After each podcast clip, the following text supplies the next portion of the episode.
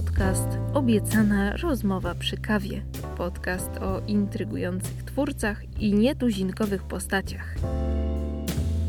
Gościem czwartkowego cyklu spotkań Obiecane Inspiracje była Marta Motyl, eseistka, powieściopisarka, która wypełniła niszę książek erotycznych, jest historyczką sztuki, wydała ostatnio trzy tomy książek właśnie o sztuce w miłosnym kontekście. Z bohaterką odcinka rozmawia Agnieszka Janiszewska. Dzień dobry Państwu. Witamy bardzo serdecznie na drugim tegorocznym spotkaniu z cyklu Obiecane Inspiracje rozmowy z przedstawicielami kultury, nauki i sztuki. Mam nadzieję, że mnie słychać. Jakby ktoś do mnie pomachał, potwierdził, że jest ok. Dobrze, dziękuję serdecznie. Jest super, tak, jest super i będzie jeszcze bardziej super, bo dopiero się rozkręcamy. Także zacznę od tego. Oczywiście naszym gwiazdą jest e, Marta Motyl i, i, zaraz przejdę do przedstawienia prelegentki i o tym będzie nasza rozmowa, co robi Marta i mamy tutaj pełną wystawkę bardzo ciekawych pozycji książkowych. Zacznę natomiast jeszcze kilka kilkoma zdaniami na temat samego projektu, który mm, odbywa się pod patronatem rektora Uniwersytetu Łódzkiego. No i jego celem jest rozmowa, dyskusja, spotkania, integracja osób wokół idei twórczości, wokół, e, no właśnie tym, tym hasłem, słowem klucz myślę jest twórczość, ewentualnie kreatywność, sztuka, również taka twórczość naukowa. Myślę, że w Łodzi, w naszym mieście, no bo, no bo jesteśmy tak, gdzieś w tym lokalnym kontekście, jest wiele trochę może takich bardziej specjalistycznych obszarów, gdzie rozmawiamy na temat, rozmawiają różne grupy na temat literatury, sztuk wizualnych, fotografii. Są to różne stowarzyszenia historyków, fotografów mm, i tak dalej, i tak dalej. I, I, myślę, że super, więc jakby w Łodzi na pewno dużo się dzieje. Natomiast zamysłem tego projektu jest to, że proces twórczy ja traktuję jako taką kategorię uniwersalną, czyli niezależnie od dziedziny sztuki czy dyscypliny naukowej, możemy o, tym, o tej twórczości porozmawiać, tak? Czyli ma ona jakieś cechy wspólne i jakby niezależnie z jakich jesteście Państwo, czy to obszarów naukowych, czy jakie macie zainteresowania. Myślę, że to, te tematy, które my dzisiaj poruszymy, są w jakiś sposób uniwersalne i będą e, przystępne. Tak, taki jest zamysł, także książki będziemy polecać, bo są wspaniałe niewątpliwie, natomiast nie będziemy też wchodzić w szczegóły konkretnych pozycji, bo, bo właśnie chcemy, żeby było tak uniwersalnie, lekko i przystępnie dla wszystkich, który, którzy tutaj nas e, dzisiaj odwiedzili, a może jeszcze dołączą. No ja nie byłabym sobą, gdybym nie podziękowała na początek partnerom projektu, którzy też się tutaj angażują w różnych mm, w różnych formach, dlatego dziękuję no przede wszystkim obiecane kafe, w której się znajdujemy i jest takim przyjaznym lokalem o kulturalnym profilu. Dużo takich ciekawych kulturalnych e, rzeczy się tutaj dzieje, między innymi nasz projekt i nasze dzisiejsze spotkanie, także obiecana kafe. Formy przekazu Marta Pokorska-Jurek, która odpowiedzialna jest za podcast, e, obiecana rozmowa przy kawie, tak? Czyli zawsze z, z tych spotkań dzisiejszych, czwartkowych, kolejnych będą dostępne nagrania w formie podcastu, także jest no taki to dodatkowy, myślę, bonus tak naprawdę, e, który jest też pokłosiem tego, tej inicjatywy, tego projektu. Karolina Wojciechowska, fotografia, kobieta, biznes również jest naszym partnerem. E, muzyk, twórca muzyczny Empatii Patryk Pietroń. Fundacja Loc Arte, nauczyłam się wymawiać, bo kiedyś powiedziałam Łódź, ale jest to specjalnie Loc. Kalipso, czyli sąsiad obiecanej. E, Księży Młyn Dom Wydawniczy, Fundacja Think Łódź, Koło Naukowe Szkoły Doktorskiej Nauk Społecznych oraz wydział, z którym ja jestem związana, Wydział Nauk o Wychowaniu. Ja jestem doktorantką Uniwersytetu Łódzkiego i autorką też tej powieści, do której również na początek zachęcę, Woda Księżycowa. Przechodzę do meritum, bo wstęp był długi, natomiast no cóż, idea projektu też jest ważna, bo, bo spotkań autorskich jest dużo, troszeczkę tutaj mamy inny zamysł. Marto, jeżeli mogę, odczytam to bio, które ty mi wysłałaś, chociaż tu już tutaj przed spotkaniem było nagranie z Uniwersytetu Łódzkiego realizowane i w imponujący sposób po prostu opowiedziałaś o tym, co robisz. Ja też gdzieś tam podsłuchiwałam. Podsłuchiwałaś. I, tak, i może czegoś się dodatkowo dowiedziałam. ale odczytam dla wszystkich Państwa, którzy ewentualnie no, trafili tutaj i, i nie znacie tak bardzo dobrze Marty, a warto ją znać. Marta Motyl pisarka, historyczka sztuki, czyli osoba związana z Uniwersytetem Łódzkim, absolwentka, autorka zbioru esejów. I tutaj mamy trzy pozycje, taki tryptyk. Sztuka podglądania, sztuka prowokowania i sztuka fantazjowania. Myślę, że o to zahaczymy, czy tutaj ta seria będzie kontynuowana i, i co mamy do tej pory. I wszystkie te pozycje wydane zostały wyda nakładem wydawnictwa Lira, które też tam ma logotyp na dole. Spod pióra Marty wyszły również liczne artykuły poświęcone sztukom wizualnym oraz wstępy do katalogów wystaw. Opublikowała powieści, w których rządzą Eros i Psyche, to jest intrygujące i rzeczywiście rządzą, to Eros w dużej mierze, jakbyście zajrzeli do, do kolekcjonerki chociażby, to poruszymy temat. Poruszymy jeszcze. temat, bo to też była taka pewna no, taka pierwotna inspiracja do tego, żeby właśnie rozmawiać dzisiaj o, tych, o tym, co w sztuce kontrowersyjne i na ile możemy te różne granice łamać i czym jest w ogóle tabu w twórczości. E, no więc mamy tytuły powieści Kochana, Odcienie czerwieni, Moc granatu, kolekcjonerka, a jeszcze do tego wszystkiego Marta wycinasz i kleisz kolarze, więc ogólnie no mamy e, multum twórczych aktywności, no i to jest między innymi no, powód, dla którego tu jesteś, bo, bo ja jestem bardzo ciekawa, jak ty to wszystko łączysz i powiedz może na początek, kim się najbardziej czujesz? Czy, czy tą historyczką sztuki, no bo to są świeższe pozycje mimo wszystko nie, niż powieści, czy tą powieściopisarką? Kim jesteś? Mm, e, witam Państwa serdecznie i cieszę się, że zostałam zaproszona przez Ciebie do tego cyklu, bardzo kreatywnego cyklu. E, jeżeli chodzi o to, kim najbardziej się czuję, e, to e, ja jednak najbardziej czuję się pisarką, ponieważ zaczynałam swoją taką pracę twórczą na poważnie właśnie od pisania prozy. E, także moje eseje o sztuce e, staram się, żeby zachowywały własny styl, e, mój sposób narracji, którym, któremu poddaję właśnie czy to biografię artysty, czy to analizę dzieła sztuki. Dbam także o pewien rytm języka właśnie również w esejach więc chcę, żeby miały też taką pewną literacką wartość i żeby odróżniały się od innych esejów o sztuce. Zatem ja najbardziej czuję się pisarką, też e, po prostu uważam, chociaż historyczką sztuki chyba na, na drugim miejscu, e, ale mm, właśnie uważam, że po prostu w pisaniu, czy to w pisaniu powieści, czy to w pisaniu o sztuce, najważniejszy jest język, sposób przekazu, więc kiedy poddaję opowieść pewnym. Mm, pewnym jakby swoim zabiegom, e, swojemu spojrzeniu, także opowieść właśnie o, o dziele czy e, o artyście.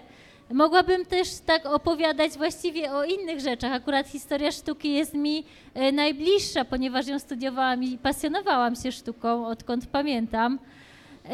Ale tak, na pierwszym miejscu pisarka, na, na drugim historyczka sztuki, Kolarze są czymś, co mnie też relaksuje, towarzyszy mi, nie są czymś wiodącym, jakby rodzajem hobby bardziej, chociaż czasami te rzeczy wiodące w twórczości się zmieniają, więc nie mówię ostatniego słowa, że, że może kiedyś właśnie moja twórczość plastyczna wyjdzie na prowadzenie. na szerokie Może.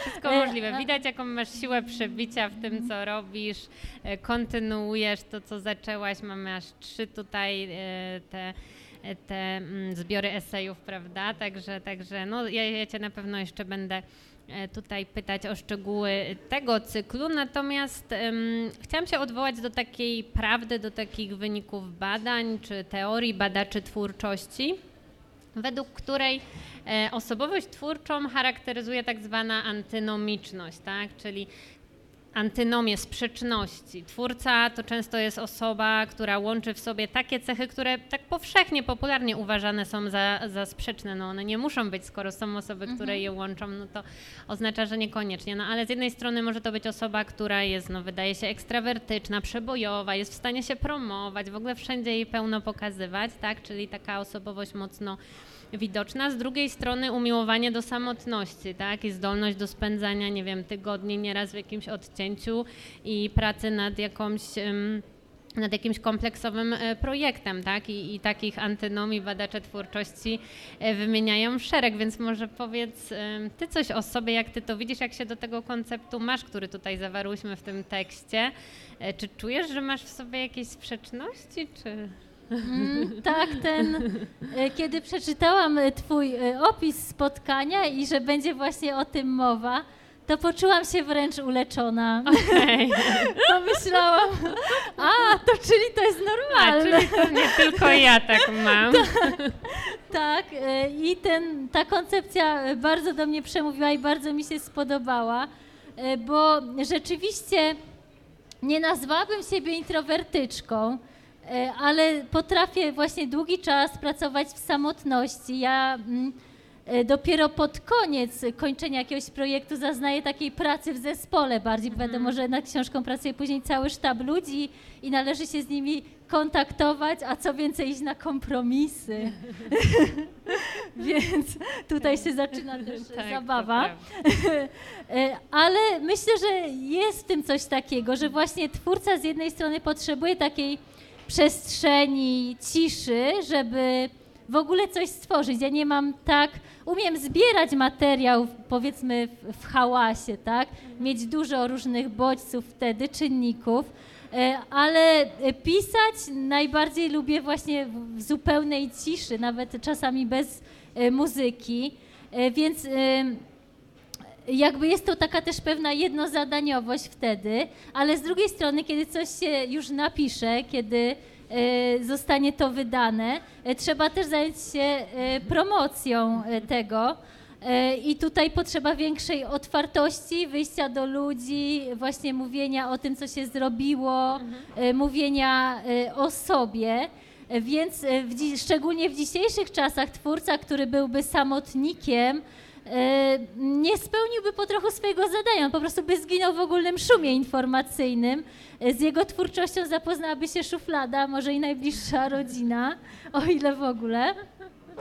E, więc tak, ja myślę, że twórca łączy w sobie takie cechy, ale zaczęłam się też zastanawiać, czy twórcami nie zostają takiego rodzaju osoby, które mają w sobie jakieś paradoksy no, i potrafią dokładnie. z nimi pracować, grać na nich. Yy, Dokładnie, Właśnie. to jest dokładnie to, co, co można wyczytać w różnych podręcznikach twórczości czy publikacjach naukowych, że tak, jeszcze to, to co tak jak tu podkreśliłaś trafnie, paradoksy i, i właśnie zdolność do objęcia tych paradoksów, no bo czasem one mogą nas poprowadzić w taką niezbyt pozytywną stronę, tak, że ja trochę się nie umiem ze sobą jakby odnaleźć i, mm, i tak. tak. dalej, a twórca jest osobą, która okej, okay, raz jestem taka, raz jestem taka, lubię to, ale lubię też to i jakoś w tym wszystkim balansuję tak, że no jeszcze jestem w stanie produkować dzieła sztuki czy też naukowe. E, tak i też mhm. myślę, że właśnie twórcy oni choćby mówili inaczej, chcą, żeby ich e, pracę poznali tak. inni ludzie. E, nie tworzą tego tylko dla siebie, e, ale też kiedy pracowałam akurat nad esejem o Edwardzie Munku, który jest w sztuce prowokowania, wyczytałam, że to na podstawie jego kariery doskonale się sprawdza, że po prostu artysta, który nawet bytowałby na marginesie, czy, czy miał problemy psychiczne i tak dalej, przychodzi moment, kiedy on zostaje przyjęty do społeczeństwa. Społeczeństwo go akceptuje i jakby człowiek z marginesu trafia do głównego nurtu. I, i właśnie y, autor krzyku jest doskonałym przykładem na to, kiedy mhm. jego twórczość, taką też stworzoną mm, jakby we wzburzeniu emocjonalnym, w dużej części w osamotnieniu, poczuciu izolacji przyjął świat, tak? To jest e, no też takie zaskakujące. Okej. Okay. To może no nawiążmy już do tego mięsa, sedna, meritum, e, czyli no do tego elementu kontrowersyjnego w Twoich powieściach, jeżeli mogę, też, też w esejach, prawda? Bo mamy sztukę podglądania, mm -hmm. a więc zaglądasz do sypialni tak. E, artystom i no po pierwsze czy to było trudne? Czy ty to zrobiłaś w jakiś sposób taki trochę celowy, że wezmę się za wątki, które wiadomo, że są mm, może nie tak poruszane często i jakby budzą jakieś emocje w odbiorcach, więc mm, jest szansa, że będzie zainteresowanie. No czy jakaś była inna przyczyna, która sprawiła, że, że w te obszary weszłaś. No i jaki był odbiór i czy, czy było to łatwe, trudno o takich, no mhm. mówię tutaj przede wszystkim o powieściach twoich, o tym takim erotycznym tle, podłożu, wątkach, no i oczywiście też o esejach, gdzie, gdzie zajmujesz się życiem erotycznym twórców. Y, moje eseje, sztuka podglądania, właśnie eseje o erotyce w malarstwie i grafice, powstały bezpośrednio po powieściach, w których podejmowałam wątki erotyczne. Więc tutaj, kiedy po pisaniu scen śmiałych y, wzięłam się za eseje, to było wręcz jak bułka z masłem. Okay. To znaczy, jakby pisząc też erotyki, przekraczałam w sobie pewne granice, nie tylko tabu, ale też różne granice w sobie. Chciałam, żeby te sceny były zmysłowe, obejmowały doznania ze strony różnych zmysłów, żeby były takie soczyste, mocne, działające na wyobraźnię. Y, I praca właśnie nad książkami y, erotycznymi E, nie, nie była łatwą pracą i też to, że mm, książkami erotycznymi, książkami z wątkami erotycznymi, bo one mają mhm. też tak, tak. wątki psychologiczne i są w nich bardzo ważne. Nie 100% tak, erotycznych. Tak, tak, tak. Nie, tak. E, e, więc e, tutaj też jakby to był początek mojej drogi twórczej, a wzięłam się za taki kontrowersyjny temat, e, też seksu lesbijskiego na przykład. E, I e, jakby odbiór też był bardzo różny. E, były te powieści często jakby z góry odrzucane, że zaśmiałe, za odważne, dla kogoś choćby nie, nie przeczytał i nie wiedział, co tam jest właściwie. A kiedy, mm, więc tutaj już miałam pewne doświadczenie z mhm. pisaniem o erotyce, i mm, uważałam, że właśnie za rzadko pisze się też o erotyce w malarstwie i grafice, a przecież to element życia jak każdy inny i element sztuki i że warto się za to zabrać też dlatego, że właśnie w obrazach erotycznych często są obnażane razem z ciałami emocje, więc kiedy jakby ja podejmowałam sama i wątki cielesności i, i, psychiki, to te obrazy pod tym względem też były dla mnie interesujące, takiego łączenia, też obnażenia jakby psychiki artysty, jego podejścia do erotyki, jego podejścia do, do swoich miłości, do swoich mus, żon, kochanek, więc y, jak dla mnie to był świetny temat. I tutaj sztukę podglądania złagodziłam w stosunku do moich okay. powieści, powiedzmy. E, ale i tak starałam się pisać te eseje zmysłowo. E, I tutaj było wielkie zaskoczenie, ponieważ ta książka została przyjęta najprzychylniej ze wszystkich książek, które wydałam do tamtej pory. Czyli miałam na koncie cztery powieści, ta książka była piąta. Była przyjmowana też ponadpokoleniowo przez przedstawicieli różnych pokoleń, ponad podziałami politycznymi, bo ludzie i, i z lewa, i z prawa czytali i sobie chwalili. E, także ponad takimi podziałami, czy ktoś jest na początku swojej drogi ze sztuką, z poznawaniem sztuki, czy jest bardziej zaawansowanym graczem tutaj, ponieważ podobała się i e, jakby laikom, i na przykład artystom, e, czy, czy właśnie dostała rekomendację profesora Panu, profesora Jakuba e, Pokory i e, została e, tuż po wydaniu bestsellerem swojej kategorii, czyli w sztuce i w historii sztuki. I ja, kiedy czułam się trochę taka, no może nie podminowana, ale było mi tak niełatwo z tym, że włożyłam dużo pracy w te powieści, dużo mm, właśnie siebie też przełamałam, przekroczyłam i ta praca no, nie, nie poszła na marne, bo one też miały swoich zwolenników i swoich fanów, więc absolutnie nie. Ale że tutaj moja praca, moje badanie, jakby moje serce włożone w tę sztukę podglądania, zostało wreszcie to jakby tak odebrane, tak jak o tym marzyłam, a nawet lepiej niż w moich e, marzeniach. E, więc to było takie cenne i napędzające doświadczenie i że jednak się da i że nie muszę się czuć nie czułam się jak literacki wyrzutek, też bez przesady, ale nie muszę się czuć jak ktoś w tym stylu, tylko że moją pracę lubią naprawdę różni ludzie i to było takie bardzo, bardzo budujące. No tego można tylko gratulować i, i myślę, że że to jest też takie budujące, że mówisz, że te powieści no, były trochę odczytywane różnie. Ty mimo wszystko dawałaś więcej światu, tak? Czyli tworzyłaś konsekwentnie, z uporem. E, trochę zmodyfikowałaś formę, okazało się to sukcesem, no więc pociągnęłaś e, w tej, e, w tej jakby wersji, która, mm, która została, no otrzymałaś tą gratyfikację za nią, taką natury mm, oceny osób kompetentnych, prawda? Mm, także no co, ja jestem pod dużym wrażeniem, ale po, po Wspomniałaś tutaj o jednej rzeczy, przekraczanie granic. Oczywiście to się łączy też z moim poprzednim pytaniem i też mogę tutaj przywołać taki mm, koncept z naukotwórczości jak transgresyjność, tak? Czyli mówi się, że twórca też jest osobą, mm, która no z natury ma tendencje większe może niż przeciętna osoba do przekraczania granic, ale też dotyczy to jakby cechy osobowości, także niekoniecznie tylko Myślę, że nie tylko, że nie tylko w sztuce, ale jakby to, że w sztuce się je, je mm, przekracza, to jest pokłosiem tego, że przekracza się je w życiu. Nie wiem, nie wiem, czy się tutaj jakby ze mną zgodzisz. No ja mając doświadczenie dwóch powieści, które napisałam, druga w procesie wydawniczym, no to trochę tak, tak to odczuwam, że jestem w stanie coś napisać, kiedy jakby ja coś przepracuję i kiedy coś w moim życiu wejdzie na inny poziom. To wtedy ja zaczynam odczuwać taki pewien dystans do tego obszaru, który był dla mnie ważny, taki newralgiczny. Natomiast często, kiedy to się dzieje, ja nie mam na tyle jeszcze dystansu do tego i, i, takiego spojrzenia, żeby być w stanie to oddać w postaci metafory, no, która, prawda, powieść jest jakimś rodzajem e, metafory, czy, czy ich wiele zawiera. Mm, no i czy ty tak masz i czy te przekraczanie granic rozumiesz w tym przede wszystkim takim kontekście, no dobrze, o erotyce mówi się mało, czy też jest to odbierane różnie, no więc ja tutaj pójdę do przodu, jakby pokażę, że można i jeszcze, jeszcze gdzieś... wyciągnę te, te tajniki, szczegóły z życia, z, życia, z życia wielu artystów, którym, które nie były znane, czy, czy też masz tak u siebie, jeżeli możesz i chcesz się podzielić, czy też łączy się to jakoś z Twoim życiem, funkcjonowaniem, osobowością transgresyjną?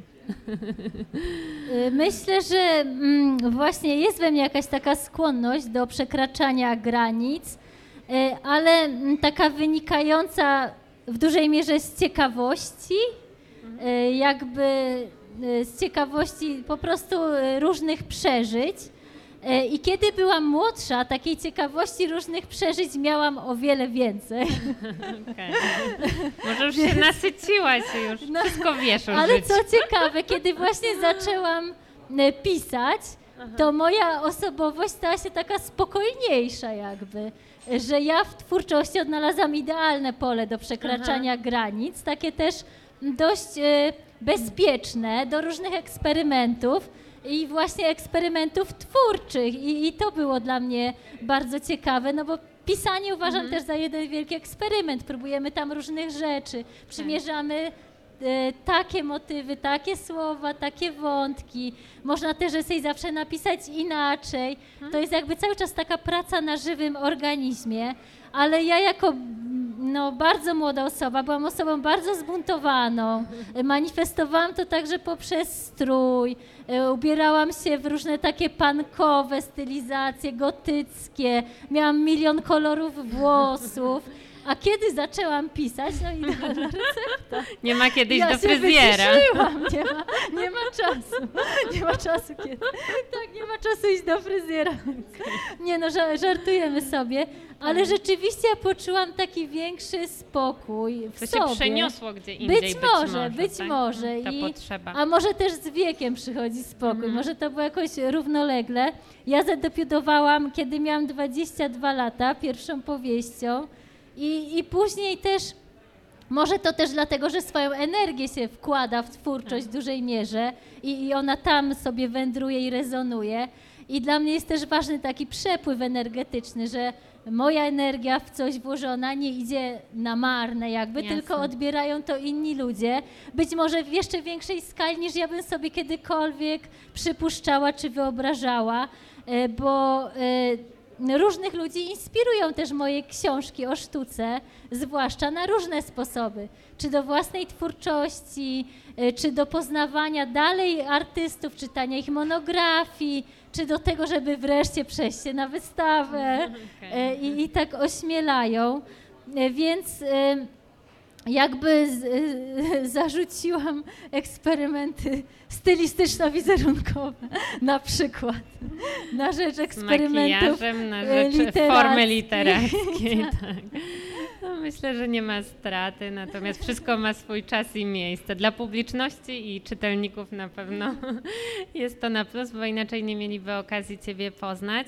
E, To, co mówisz, kojarzy mi się z jednym wywiadem e, Joanny Bator, która powiedziała, coś takiego, piszę dzięki temu, że mam spokojne życie, tak? A też piszę nieraz o rzeczach trudnych, o, o jakichś takich również kontrowersyjnych i, i to miało taki wydźwięk, że no, funkcjonują różne mity na temat twórczości artystów, że to są osoby, które ciągle balansują na jakiejś krawędzi, tak? I jakby się odbijają od ściany do ściany, od romansu do romansu, tutaj nie wiem, próba samobójcza, tutaj nie wiem, jedna wielka impreza i tak dalej. No oczywiście już troszeczkę przesadzam i koloryzuję, no ale gdzieś taki ten obraz też e, w po, po, powszechnej świadomości jest. A właśnie e, mocno zapamiętałam ten wywiad i myślę, że warto, żeby to wybrzmiało, że właśnie Janna Bator stwierdziła, nie, właśnie dlatego, że mam to życie ułożone, że byłam w stanie sobie to wszystko tak racjonalnie poukładać i mam przestrzeń, mam warunki, mam komfort, mogę tworzyć i mogę poruszać te kontrowersyjne wątki, mogę jakby oddawać to, co się w społeczeństwie dzieje, no ale gdybym ja funkcjonowała, no to już dopowiadam, to już nie jest cytat z Janny Bator, tak, no ale tak to sobie wyobrażam, no osoby, które funkcjonują na krawędzi raczej no niekoniecznie to się łączy z taką, no mimo wszystko systematyczną pracą, którą chyba się zgodzisz, że jest twórczość. E, Tak, e, jakby to też bierze się w ogóle z takiego mitu artysty, mitu bardzo romantycznego, że artystą to albo kierują boskie, albo szatańskie siły, a skoro jesteśmy w romantyzmie, to raczej szatańskie. E, I e, też jakby z takiego mitu XIX-wiecznego, ale to przewija się w życiorysach e, właśnie szczególnie XIX-wiecznych artystów, dekadentów, absynt i syfilis, tak? Stałe wątki ich życia. E, A jednak tworzyli, zostali sławni, na przykład Toulouse-Lautrec, który też e, tworzył mieszkając w domach publicznych i, i później przedstawiał prostytutki. E, Ale ja tak nie mam. To Okej. znaczy, Uspokoiłaś to nas. znaczy ja jestem z tej strony. Myślę, że są artyści, którzy potrafią funkcjonować w totalnym bałaganie życiowym, imprezowym. No może nie bałaganie, po prostu pośród Tak, imprez. stylu życia. e, takiego, taki styl życia. I, I wtedy tworzyć i w hałasie, w harmiderze i na serwetce, nie wiem, Tak. pisać sobie podczas imprezy. E, Ale ja jestem z tej drugiej strony, bardziej ze strony, e, o której mówiła Anna Bator, e, czyli rzeczywiście, e, jeżeli coś opracowuję, nawet kontrowersyjne tematy, e, to wolę to robić w takiej przestrzeni, Za biurkiem, tak, ciszy, w skupieniu, e, właśnie w cieple. tak, kiedy nie odrywają jakieś takie e, wielkie problemy, które też samemu czasami człowiek e, prowokuje, tak. E, I, I rzeczywiście ja uważam, że do pisania jest potrzebna taka przestrzeń życiowego e, spokoju, e, takie pewne ustabilizowanie też e, po prostu w, w dniu pracy, e, ponieważ to kolejny mit, że tworzy się, kiedy przychodzi wena. No to ja tutaj jestem właśnie z tych e, nudziarzy, którzy mówią, że nie, wena to przyjdzie jak siedzisz którąś tam godzinę za biurkiem, to wtedy gdy po prostu przyjdzie. To nie ma szans, żeby nie przyszła jakby statystycznie. To Nie, nie mogę- może się to nie wydarzyć. Mogę tak się wtrącić, bo jest taki cytat ze Stephena Kinga, który właśnie napisał, że Wena to bardzo konkretny gościu, który przychodzi, kiedy o 9 rano zasiadasz za biurkiem. E, Tak, i, i generalnie praca twórcza wcale nie jest pełna uniesień, chociaż one się oczywiście zdarzają, to, ale czasami bywa pracą taką po prostu, no czymś, co trzeba podejmować systematycznie i co bywa nudne po prostu też. To, to też tak. taki kolejny mit do odczarowania. Praca twórcza czasem bywa nudna. Tak, no, no istnieje ten stan flow, prawda? Tu badacze Tak, twórczości tak. też się o nim rozpisują, no ja też... ym, Istnieje, ale tak. nie jest stanem ciągłym. No nie. I nawet to byłoby dla nas bardzo niezdrowe, bo wedle tych e, wyników badań naukowych, czym jest stan flow na poziomie fizjonomii i, i takiej chemii naszego ciała, no to to jest stan ok, który jest rzeczywiście wspaniały, bo, bo to są bardzo pozytywne emocje, to jest w ogóle wyrzut wszelkich tych Mm, hormonów tak. odpowiedzialnych za, za szczęście i, i motywację i tak dalej, no ale to by nas zabiło, gdyby trwało tam chyba więcej niż 20 minut, no więc to już samo w sobie jest dowodem na to, że to są momenty, na które się może czeka i które są Mm, tą tak, nagrodą taką samą w sobie, prawda, nie żadną płynącą z zewnątrz, tylko taką przyjemnością dla przyjemności. Ale, ale dobrze, że to wybrzmiało i myślę, że to akurat Tak. też, też jakby jak się rozmawia z twórcami, którzy mają tak jak ty osiągnięcia, no to, to, to nie, ma, nie ma osoby, która by o tym nie wspomniała. To jest po prostu rzemiosło, praca. To, Mm, to Tak, tak. nie ma tutaj tych cudów. Dobrze. Mm, I tutaj właśnie to jest e, na pewnym etapie takie e, też niełatwe, żeby na nowo znaleźć tę pierwotną przyjemność Mhm. tworzenia. Tę na początku, tę, która porwała w ogóle do, do tego Tak. i mm, inspirowała do tego, żeby iść dalej, bo jednak też, żeby twórczo pracować, trzeba mieć w tym przyjemność, trzeba ją potrafić odnaleźć e, na nowo. Tak, tak, no oczywiście też proces twórczy ma pewne no, etapy, tak, mamy ten, to co powiedziałaś, no na początku jest ekscytacja, bo mam pomysł i no to, to jest trochę coś takiego, jak uczymy się nowego języka, idę na pierwszą lekcję, nie wiem, włoskiego, hiszpańskiego i ja wychodzę po jednej lekcji i ja się umiem przedstawić, ja umiem powiedzieć dzień dobry, do widzenia, dobranoc, no jeżeli lekcja była intensywna i się wydaje, wow, no już jestem na drodze, już prawie, prawie czytam, prawda, książki, po czym potem następuje ten tak zwany etap gdzie no ten progres jest minimalny, tak, i właśnie mamy takie uczucie, że się gdzieś o jakąś mm, dobijamy do czegoś, co, co jest zamknięte i generalnie no, jeszcze nie rozumiem wiadomości, no tak już przekładam, prawda, na inną dziedzinę nauki języków obcych. I myślę, że takie z twórczością, no jak je- jesteśmy gdzieś w połowie tak grubej książki, no to może nastąpić moment zwątpienia, czy takie uczucie, że quo i w ogóle czy gdzieś dojdę z tym procesem, no ale to jest właśnie ta siła artysty, twórcy, który mimo wszystko mm, idzie dalej. To powiedz może jeszcze, jak jesteśmy już przy tym takim wątku sprawczości, właśnie pokonywania barier, no co ci dawały te kolejne publikacje? No bo rozumiem, że byłaś młodą, zbuntowaną, zdolną i w ogóle bardzo kolorową e, osobowością, no ale no zaczęłaś w pewnym momencie w sposób bardzo poważny, konkretny, no wydawać na świat kolejne twórcze dzieci. No to taka metafora, którą ja lubię akurat, nie wiem czy ty. E, Ale no właśnie, i, i co ci to dawało, jak, jak twoja osobowość się kształtowała, bo też o tym rozmawiamy w naszym projekcie. To myślę, że najmocniejszy taki impuls dla mnie był po wydaniu pierwszej książki. E, Pełny tytuł to jest Kochana e, w pułapce anoreksji i bulimii. Jest to główna bohaterka, cierpi na zaburzenia odżywiania, e, pokazuje swoją drogę przez nie i to, jak też e, próbuje się z nimi rozstać. I to była mocna psychologicznie książka, pełna emocji. I ja dostałam po niej bardzo mocny odbiór. E, Też e, odbiór ze s- strony osób, które mają ten sam problem. I. Ojej, przepraszam. No i ja byłam na taki odbiór trochę nieprzygotowana. Te emocje są do dzisiaj, ja myślę, że...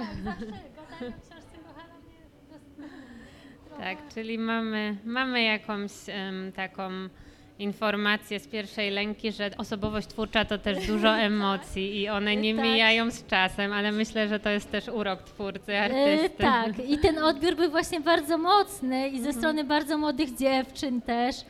I to było takie silne, że one mm, czuły, że ktoś, e, moja bohaterka Mhm. dzieli ich doświadczenie i tak niesamowicie mocno się z nią identyfikowały. Ja potem mm, starałam się już na to uważać, bo to było bardzo, bardzo silne przeżycie dla obu stron ta książka. E, I wtedy pomyślałam, wow, idzie, idą takie emocje, właśnie idzie taki przepływ emocji i że to jest e, niesamowita sprawa właściwie i że też komuś pomogłam przez to, co napisałam, no to ja chcę dalej. I, Nie e, i się. tak, i więc to mnie tak pognało. E, też wtedy e, w książce tej były też sceny erotyczne i usłyszałam, że od różnych czytelniczek, e, też od Tomasza Jastruna, który w ogóle mnie zachęcił do, do pisania powieści. To tutaj jest taka dłuższa historia, bo wysłałam dziennik na konkurs Zwierciadła dzień po dniu, to był rok 2010, zostałam wyróżniona, trafiłam na kolację z redakcją i, i nawiązałam kontakt z Tomaszem Jastrunem, który dla Zwierciadła pisze felietony. I on stwierdził, że no, jestem w stanie napisać powieść i, i że czemu nie. I więc on także tutaj uważał, że, że potrafię pisać o erotyce, a to nie jest wcale takie łatwe.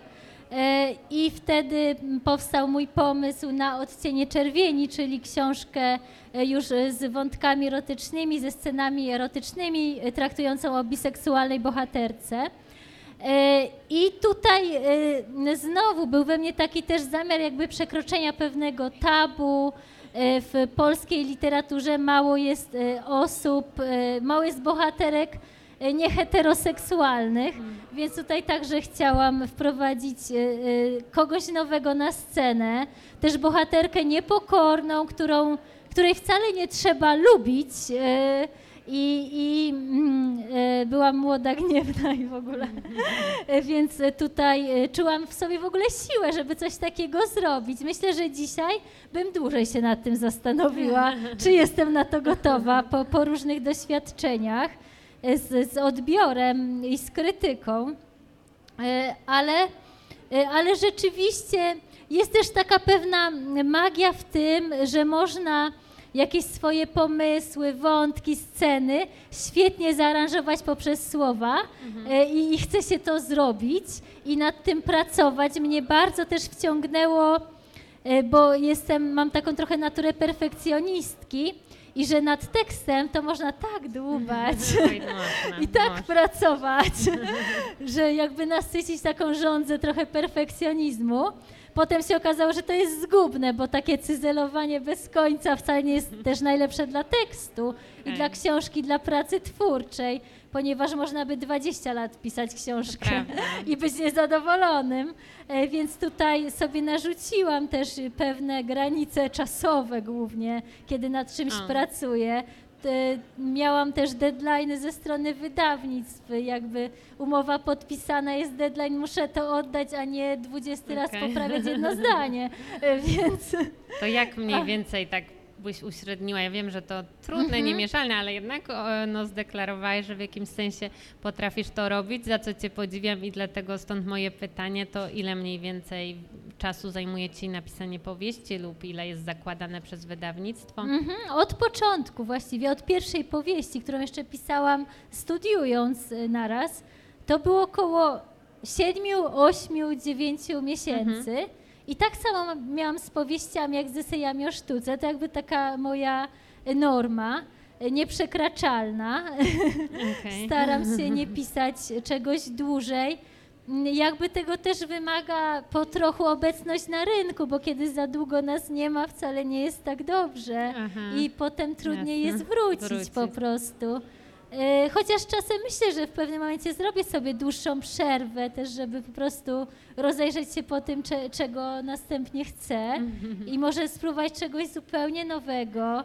Jakby miałam do czynienia też z eseistyką, zanim zabrałam się za pisanie książek z esejami, zbiorów esejów, ponieważ pisząc powieści równocześnie pisałam artykuły o sztuce, wstępy do katalogu wystaw, analizy dzieł sztuki, więc to nie była dla mnie wielka nowina. Po prostu robiłam to y, pisząc książkę o sztuce cały czas i jeszcze bardziej sy systematycznie. Y, ale jakby kolejny taki poryw tutaj chciałabym, odnieść, chciałabym się dalej odnieść do Twojego pytania, był kiedy sztuka podglądania odniosła sukces, którego ja się w ogóle nie spodziewałam i myślałam, że będzie tak jak z moimi erotykami, że jedni, jedni stwierdzą, ale świetne, a inni, ojej, co to jest za kontrowersyjne, nie takie, a czemu ona o tym pisze, a po co ta książka jest, po co ta książka została wydana, po co ona w ogóle istnieje. A tutaj okazało się jakby zupełnie inaczej, może też dzięki temu złagodzeniu tonu trochę. E, I, i to było dla mnie takie że jej, moje pisanie o sztuce też ma dobry odzew, dobry oddźwięk i, i że y, warto było, warto jest i, i powstały kolejne książki y, o sztuce też na fali tego dobrego odzewu. Y, ale tutaj się pojawia kolejna jakby pułapka dla, dla twórcy, o której chciałam wspomnieć, że kiedy z kolei przychodzi taki większy sukces, to jest to pytanie, a czy moja kolejna książka będzie tak samo dobra, porwie tak samo, czy wokół mnie nastanie cisza może, albo powiedzą, nie, no ta sztuka podglądania to była super, ale ta sztuka prowokowania, no to już ona jakby mm, tutaj y, połyka własny ogon, albo chciała no tam zbić dalej, bo było, spodobało się, chciała zbić dalej na tym To co mówisz, sukces. mogę się tutaj wtrącić, bo to o tym mówi, nie wiem, czy miałaś okazję słuchać Elizabeth Gilbert, która jest autorką Jest mu się kochać i właśnie ma takie nagranie na temat no, dokładnie tego zjawiska, które wspomniałaś. Ona jest autorką Wielkiej Magii, no, takiego poradnika na temat e, twórczości, kreatywności, który uważam za dobry, bo jest taki bardzo inspirujący i prosty, ale, ale, ale daje taki jasny przekaz, nadzieję i, i wzbudza tą motywację do tworzenia. No, ona jest pisarką, więc też w kontekście pisania zwłaszcza. Ale ona właśnie no, tak ironicznie opowiada o tym, co ją spotkało po sukcesie Jedz módl się kochać, że e, Jedz się kochaj, tak? Że, że ludzie mówią, Jezu, to co teraz ty bidulko, no? No przecież co, co, co dalej? No przecież już ten sukces jest za tobą, tak? No ona mówiła o tym w taki sposób, że warto ten filmik obejrzeć, czy też trochę to było w niej, ale to też gdzieś było odzwierciedlone na zewnątrz, że ludzie, no i co ty dalej zrobisz, no po takim sukcesie, tak, no to po prostu koniec i ona właśnie mówi o tym, no no okej, okay, no może moja kolejna książka będzie gorsza, gorsza, jakkolwiek by to nie oceniać, tak, czy mniej znana, czy, no ale przecież jakby tym podstawowym sensem jest no właśnie ta przyjemność tworzenia, tak, ten rozwój e, wewnętrzny, więc jakby no postrzeganie tego, że po sukcesie, no to co mają powiedzieć nobliści, prawda? No tak, ja tutaj się nie śmiem porównywać w ogóle też rozmiaru Nie, nie ale właśnie poruszyłaś sukcesu, dobry, tak. dobry, e, dobry ale, trop. E, ale rzeczywiście coś w tym jest, ale ja też miałam bardziej tak, że czy jakby pod względem po prostu literackim to będzie dobre, czy, czy, czy będzie podobni, na podobnym poziomie, czy ja wyczuję, jeżeli piszę gorzej, a może napisałam lepiej. To są takie też wieczne gdybania, więc rzeczywiście najlepiej jest tak robić, jak ty mówisz, po prostu to stworzyć, tak?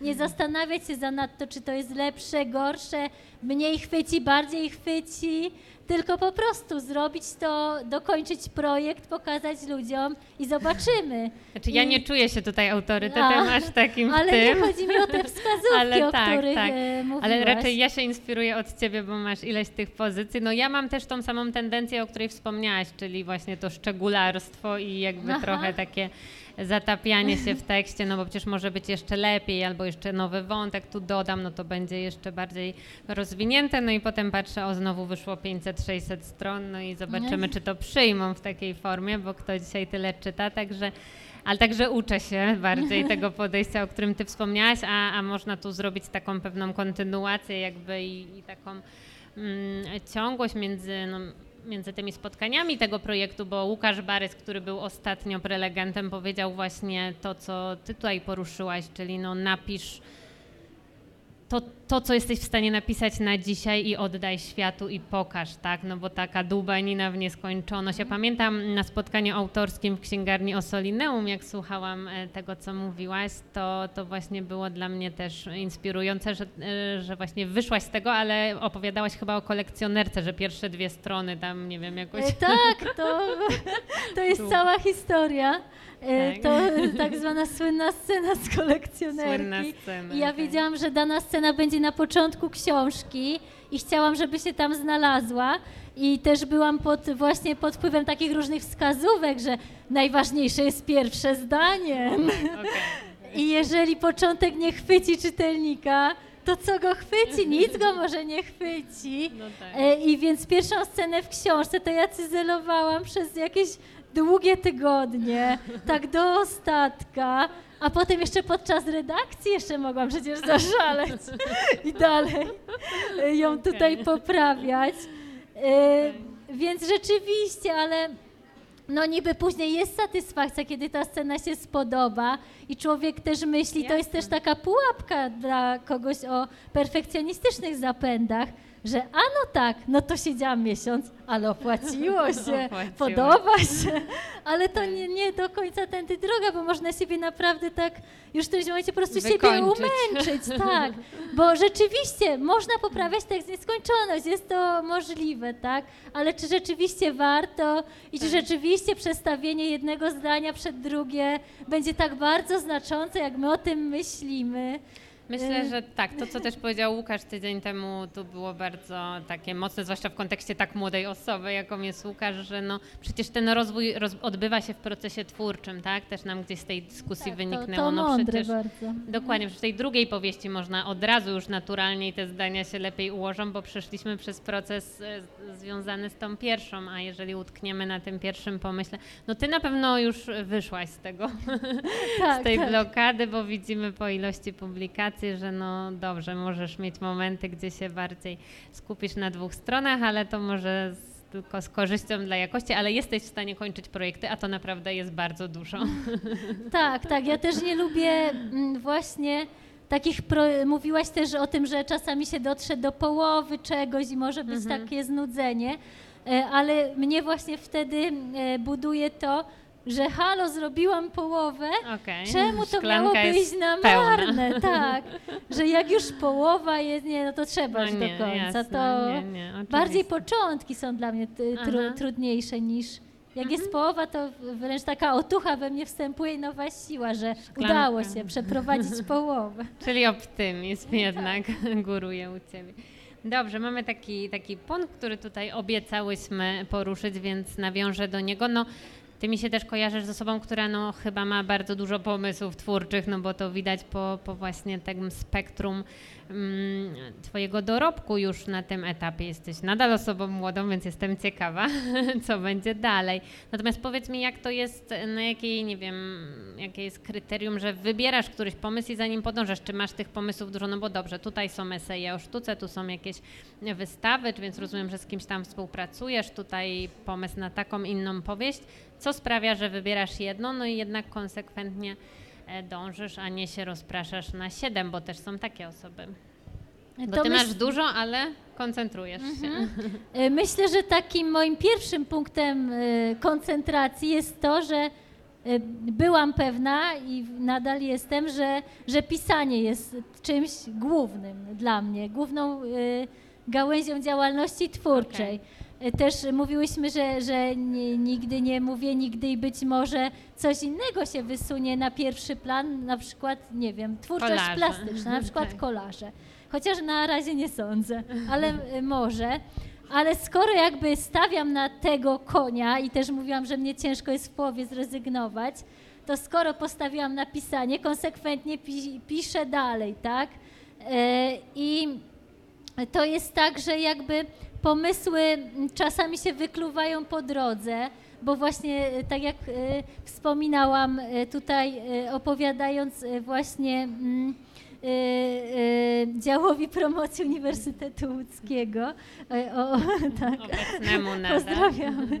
E, Pozdrawiamy o, i o, o swojej twórczości, że z powieści przeszłam do pisania esejów dzięki spotkaniu w wydawnictwie Lira, Mhm. które zapytało mnie o dalsze plany i rzuciłam pomysł, że marzę o książce o sztuce. I on się przekuł w, coś e, realnego, za co w ogóle jestem ba bardzo wdzięczna, że, że się udało, e, ponieważ e, to wcale nie było dla mnie takie oczywiste, że da się w Polsce wydać e, książkę o sztuce, na przykład nie będąc jakimś znanym profesorem, czy znanym muzealnikiem, e, e, czy, czy znanym popularyzatorem.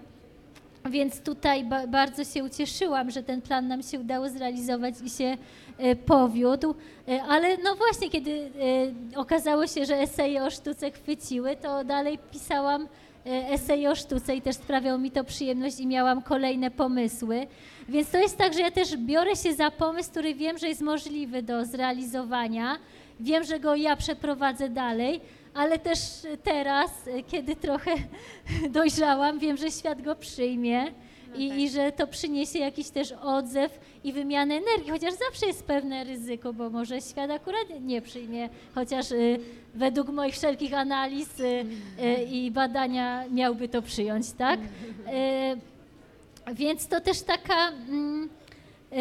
Jest we mnie też coś takiego, że nie lubię trwonić po prostu energii, że chcę stawiać na coś, co jest według mnie najpewniejsze. Mhm i, i najlepsze w danej sytuacji. I oczywiście mogłoby być. Yy, yy, nie, nie jestem też tak do końca niebieskim ptakiem, wbrew pozorom, i bywam bardzo praktyczna, bo no, jakby mam podpisane też pewne umowy, pewne zobowiązania. Wiem, że jestem znana z tego, a nie z czegoś innego. I oczywiście mo, teoretycznie mogłabym stwierdzić, a nie, ja mam tam, przesunę umowę, tak. może się uda. I teraz ja chcę pół roku sobie zacznę tańczyć. Tak, zacznę tańczyć. To jest, zacznę tańczyć. Pójdę, e, nauczę się śpiewać, założę zespół. E, ale jakby, jakbym nawet chciała to zrobić, to, to w tym momencie bym to odłożyła na po godzinach naukę śpiewu i tańca.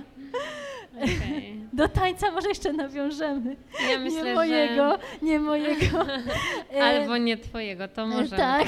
to zapiszę. E, tak, e, ale, e, ale jest we mnie też taka pewna praktyczność i też e, jakby, że skoro zbudowałam pewną rozpoznawalność na tym, a nie na innym i chcę ją nadal budować, to, to już na tym materiale, Jasne. który mam, no bo właściwie po co to robiłam. Tak. Ja myślę, że to jest bardzo cenne i możesz, no, zdajesz sobie z tego sprawę, bo sama o tym mówisz, ale dużo twórczych ludzi i moim zdaniem potencjalnie bardzo zdolnych również, prawda? No bo ciężko określić, ile takich ludzi zdolnych jest, którzy byliby w stanie coś e, wspaniałego stworzyć i się przyczynić do rozwoju twórczości, ale właśnie, no to, to, to jak to nazwałaś, trwonią energię, no bo w jakimś sensie nie decydują się na żaden kierunek. To, to ma, ma, mam, mam doświadczenie tutaj w prowadzeniu warsztatów z takiej twórczej samorealizacji, na które przychodzą no jakby mm, w sposób naturalny były to nazwa tych warsztatów jakbyś rezonowała z ludźmi twórczymi, zdolnymi, tak, utalentowanymi, być może nawet używając takiego dużego słowa,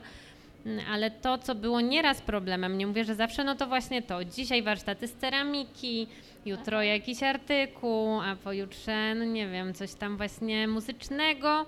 I to wszystko nawet mogło im bardzo dobrze iść, tak? Więc jakby ja też w jakimś sensie to podziwiam, bo ja jestem bardziej monotematyczna.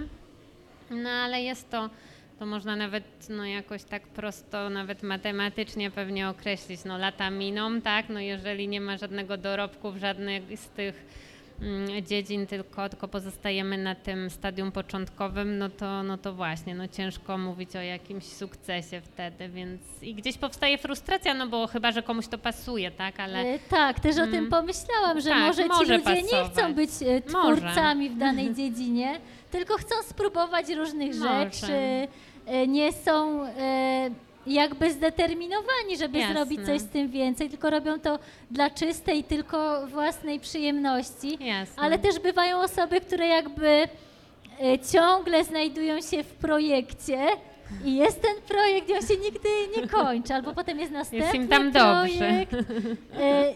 I jakoś... Przyzwyczaili się, tak. Może nawet nie do końca jest im z tym dobrze, tylko no z jakichś przyczyn nie no tak, potrafią tak, tego skończyć. Ja mhm. Czy odwlekają, może boją się konfrontacji z taką też, jak kończymy projekt, naturalnie pojawia się jakaś pustka, Aha, tak? Oj tak. I, i trzeba sobie z tym poradzić, więc może podświadomie się tego boją, mhm. blokują to, albo nie są na tyle uparci, może zdeterminowani, nie jest im to aż tak potrzebne. Jasne. E, nie wiem. No bardzo myślę, to też trafnie określiłaś. Mogę się bardzo dobrze w tym odnaleźć, nawet tak e, na bieżąco, no bo skończyłam dość niedawno tą drugą powieść. I jest coś takiego jak pewien lęk, że no może mnie to męczyło już pod koniec, ale no, no było to coś, co mimo wszystko kocham, tą historię kocham, tą moją bohaterkę kocham, no i jakby byłam w projekcie i, i było to takie no w jakimś sensie komfortowe. No ja też mam raczej tą gdzieś upór, żeby skończyć ostatecznie, no i to zrobiłam, ale tak, nawet taki podświadomy lęk, co dalej, no albo właśnie to, tak, że ilość energii, którą ja włożyłam w projekt, a jak on się gdzieś tam mm, nie odnajdzie na, na świecie. Na razie jestem bardzo dużą optymistką, natomiast tak. E, tak, myślę, że to jest ważne, ale też to, co zwróciłaś uwagę, nie każdy musi tego chcieć, to jest kwestia, no ja mówię tu z perspektywy twórców, tak, czy mówimy o już takiej ścieżce kariery, rozwoju artystycznym, ale może być tak, że dla kogoś jest to dodatkowe. Ja rozumiem, że ty jakby traktujesz pisanie jak taką już etatową pracę codzienną, tak, tak. nie jesteś nigdzie w szkole jako historyk sztuki na Nie, boku, nie. nie. Nie, Zaj, zajmuję się różnymi rzeczami, że tak powiem, na boku, ale też związanymi ze sztuką, czyli Jasne. e, Nawet dzisiaj To, to, tu rozmawiasz dzisiaj. na boku. Dobrze, to nawiążmy do tego tańca, żeby nam nie umknęło, bo, bo to była taka zahaczka też, e, jeżeli chodzi o opis tego naszego dzisiejszego spotkania, że na spotkaniu z Tobą autorskim w Domu Literatury pojawiła się specjalistka, pani, która e, tańczyła na róże, tak? Pole tak, to w ogóle jest taka, mm, dwie, dwie e, poldenserki, bardzo e, po prostu wybitne profesjonalistki też w swojej dziedzinie i ich zdolności akrobatyczne były godne podziwu, Okej. ale tutaj chciałam się wytłumaczyć trochę z tego pomysłu, e, bo to też... Tłumacz. Tak, tak, bo to tak zawsze tam, a wstawmy rurę w Domu Literatury, zobaczymy co Właśnie, będzie. tak, właśnie. A to nie było tak. Spróbujemy te granice E, przesunąć. tak.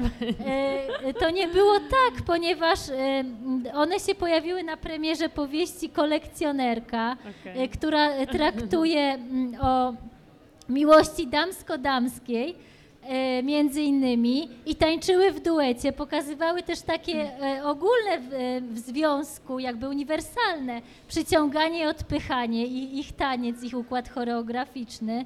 Pasował idealnie do książki. Dziewczyny w ogóle też miały na sobie stroje jakby w kolorach przewodnich moich poprzednich książek, a to nie było umówione Aha. akurat.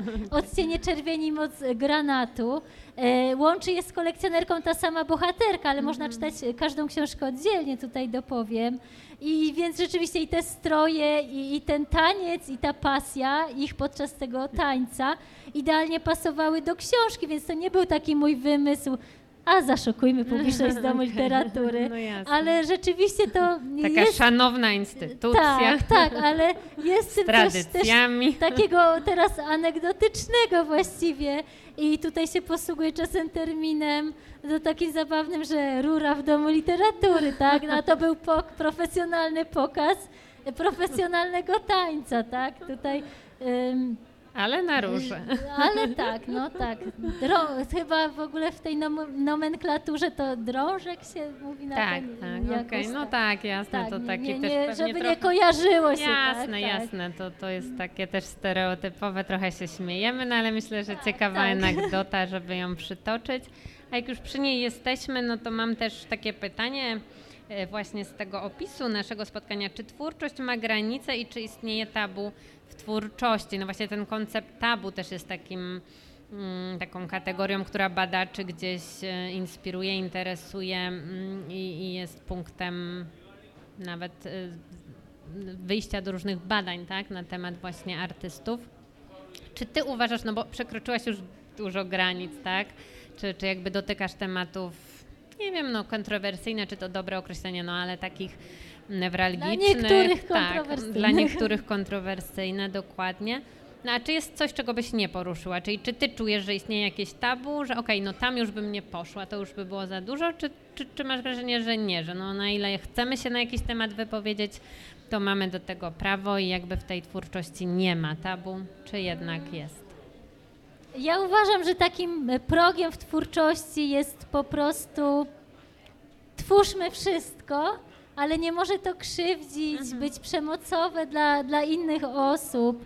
E, To, to, to, to jest ta granica. Chociaż z drugiej strony, nie wiem, to pisarze mają z tym wieczny problem, czy mogą e, opisując bohatera, sytuację, czerpać ze swojego życia i z cudzych żyć, też z tego, co podejrzeli, podsłuchali, na ile mogą, Jasne. na ile to jest etyczne, na ile nieetyczne, e, na ile to jest tworzywo do pracy twórczej.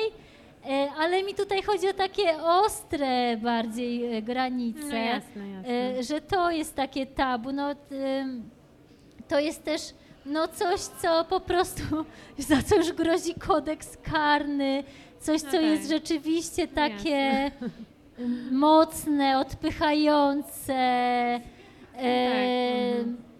mhm. to, Też to, ciężko stwierdzić, co to jest, prawda? Tak. Też można by dyskutować no bo godzinami. tutaj trzeba jakieś mocne rzeczy typu, nie wiem, pedofilia, tak? No tak, e, tak. Czy znęcanie Jasne. się nad zwierzętami, Mhm. prze, ale na przykład w kryminałach jest to e, thrillerach, Jasne, nie jest to właśnie, bo ta konwencja gdzieś nakłada e, pewną taką woalkę i można, masz I rację. e, wręcz w którymś momencie, ja tak nie śledzę, nie czytam też teraz e, kryminałów i nie śledzę tak te, tej gałęzi, ale wręcz zaczęło być takie, co jeszcze można zrobić, co jeszcze Tak. można obrzydliwego, Tak. wstrętnego, przerażającego, wbijającego w fotel wymyślić, a wręcz jaki konglomerat tego stworzyć, że czytelnik to weźmie i jeszcze będzie chciał. Jakby, że jeszcze coś mocniejszego może będzie chciał. Więc gdzie tutaj jest ta granica tych jeszcze mocniejszych rzeczy? E, ciężko bardzo jest określić te, te granice. Myślę, że też każdy twórca powinien się kierować tym, czym, y, co dla niego takie jest, tak? Też nic, Jasne, to nic też jest siłę. subiektywne jak I, najbardziej. ale też, bo z jednej strony weźmiemy pod uwagę publiczność, no to dla niektórych mogą być oburzające jakieś sceny seksualne, które Jasne. dla innych nie są Albo pocałunek już. Albo po, tak, już pocałunek Może może, być być. oburzający. Więc to bardzo trudno jest wyważyć, ale rzeczywiście Mhm. krzy, krzywdzenie jakby i innych zwierząt, innych ludzi, jak, jakaś taka przemoc, y, też szczególnie jakby w świecie, gdzie też y, mamy twórczość y, typu performance, tak? Gdzie też artyści co, Mhm. coraz dalej, coraz dalej szli, no to, to jest taka granica. No, też na spotkaniu w księgarni do dzieła mówiliśmy bodajże o, o takim przypadku performance'u, gdzie artysta głodził psa e, w galerii, więc y, no to, to, to mhm. jakby no tak, to, to pozwala budzi wyczuć taki raczej sprzeciw, no przynajmniej we mnie. Tak, no myślę, Tak. że to jest trafne określenie, tak? Póki nie krzywdzimy innych, no to, to mamy to, prawo to może wyrazić. jest wskazówka. Tak, myślę, że, że bardzo mocna i taka klarowna i warta wzięcia. Dobrze, jeszcze jeden tutaj punkt gdzieś po drodze. No to może tak też dla mnie mm, byłoby ciekawe, bo też jakby łączę dwa różne e, gatunki czy, czy style pisania, no pisząc doktorat i pisząc powieści, no jestem taka Podziwiam. też pomiędzy. No tak, raz idzie to właśnie, no ciężko mi też to jakby łączyć w takim sensie w ciągu dnia, tak, raczej żongluję pomiędzy dwoma, tak, w perspektywie miesięcy, tygodni, czyli albo robię jedno, albo drugie i też już raczej z tym dążeniem teraz, żeby zakończyć tą pracę doktorską. Jak, jak to wygląda u Ciebie? No bo trochę masz podobną, prawda, tutaj sytuację, no może to nie jest stricte taka publikacja naukowa, no ale na pewno oparta na researchu te eseje, prawda, no więc Ty też siedzisz w jakichś biografiach, nie wiem, czy dosłownie w Mm, bibliotekach, tak. ale... Ale no więc z jednej strony to, a z drugiej strony no taki bardziej czysty flow, pisze co chce, tak, na podstawie czy swoich doświadczeń, czy po prostu czystej fantazji, czyli powieści. Jak odczuwasz te dwa style pisania i czy są tym Mm. samym dla ciebie podobnym, czy innym? E, Nie, ja też nigdy tego tak nie łączyłam, typu, że naraz piszę powieść i na Mhm. przykład y, Esej. e, eseje, chociaż mniejsze formy tak, artykuły o sztuce No tak. tak. To mi się zdarzało naraz pisać powieść i artykuły o sztuce, ale nie całą Mhm. książkę o sztuce.